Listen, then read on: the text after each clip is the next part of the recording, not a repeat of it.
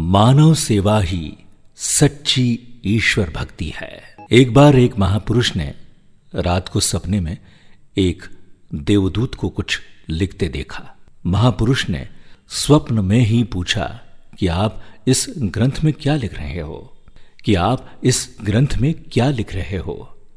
तब देवदूत ने कहा, वो भगवान के उन भक्तों की सूची बना रहा है जो उनकी सच्ची भक्ति करते हैं।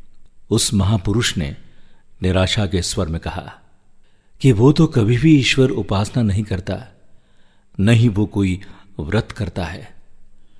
दूसरों की तरह मंदिर भी नहीं जाता, उसे ईश्वर क्या चाहेगा? कुछ दिनों बाद महापुरुष को स्वप्न में पुनः उसी देवदूत के दर्शन हुए। इस बार देवदूत एक सूची बना रहे थे। तब महापुरुष ने उनसे पूछा, मित्र ये क्या कर रहे हो?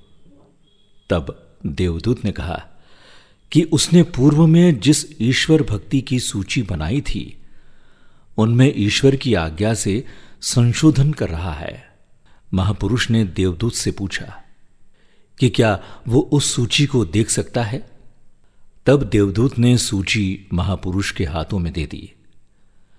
महापुरुष ने आश्चर्य से देखा तो ईश्वर के परम प्रिय भक्तों की सूची में सबसे ऊपर उसी का नाम था। उसने चकित होकर पूछा, आपने ऐसा क्यों किया? मुझे तो लोक सेवा के कार्यों से कभी इतना अवकाश नहीं मिलता कि मैं माला लेकर कुछ देर ईश्वर का स्मरण कर सकूँ। देवदूत ने कहा, भगवान उसी को अपना सच्चा भक्त मानते हैं, जो एक एक जीव में उसको व्याप्त मानकर उसकी सेवा करता है। तुम मनुष्य में देवत्व देखकर ही उसकी उपासना करते हो।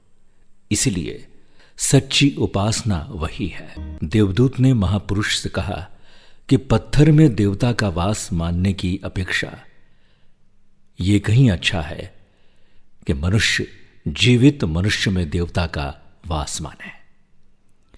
तुम ईश्वर के अधिक निकट हो, क्योंकि तुमने मानव को ही ईश्वर समझा है। जो लोग एकांत में बैठे हुए केवल मुँह से ईश्वर को पुकारते हैं, लेकिन मनुष्य को अपना नहीं समझते, वे लोग ईश्वर से कहीं अधिक दूर होते हैं। महापुरुष को देवदूत की बातें सुनकर आत्मिक संतोष मिला कि ईश्वर की दृष्टि में उसकी लोक सेवा निष्फल नहीं हुई है। सच है कि ईश्वर को प्राप्त करना हो तो पहले हमें नेक इंसान बनकर मानवता की सेवा करनी होगी। सुनते रहिए आरजे प्रभाकर मोरे के साथ।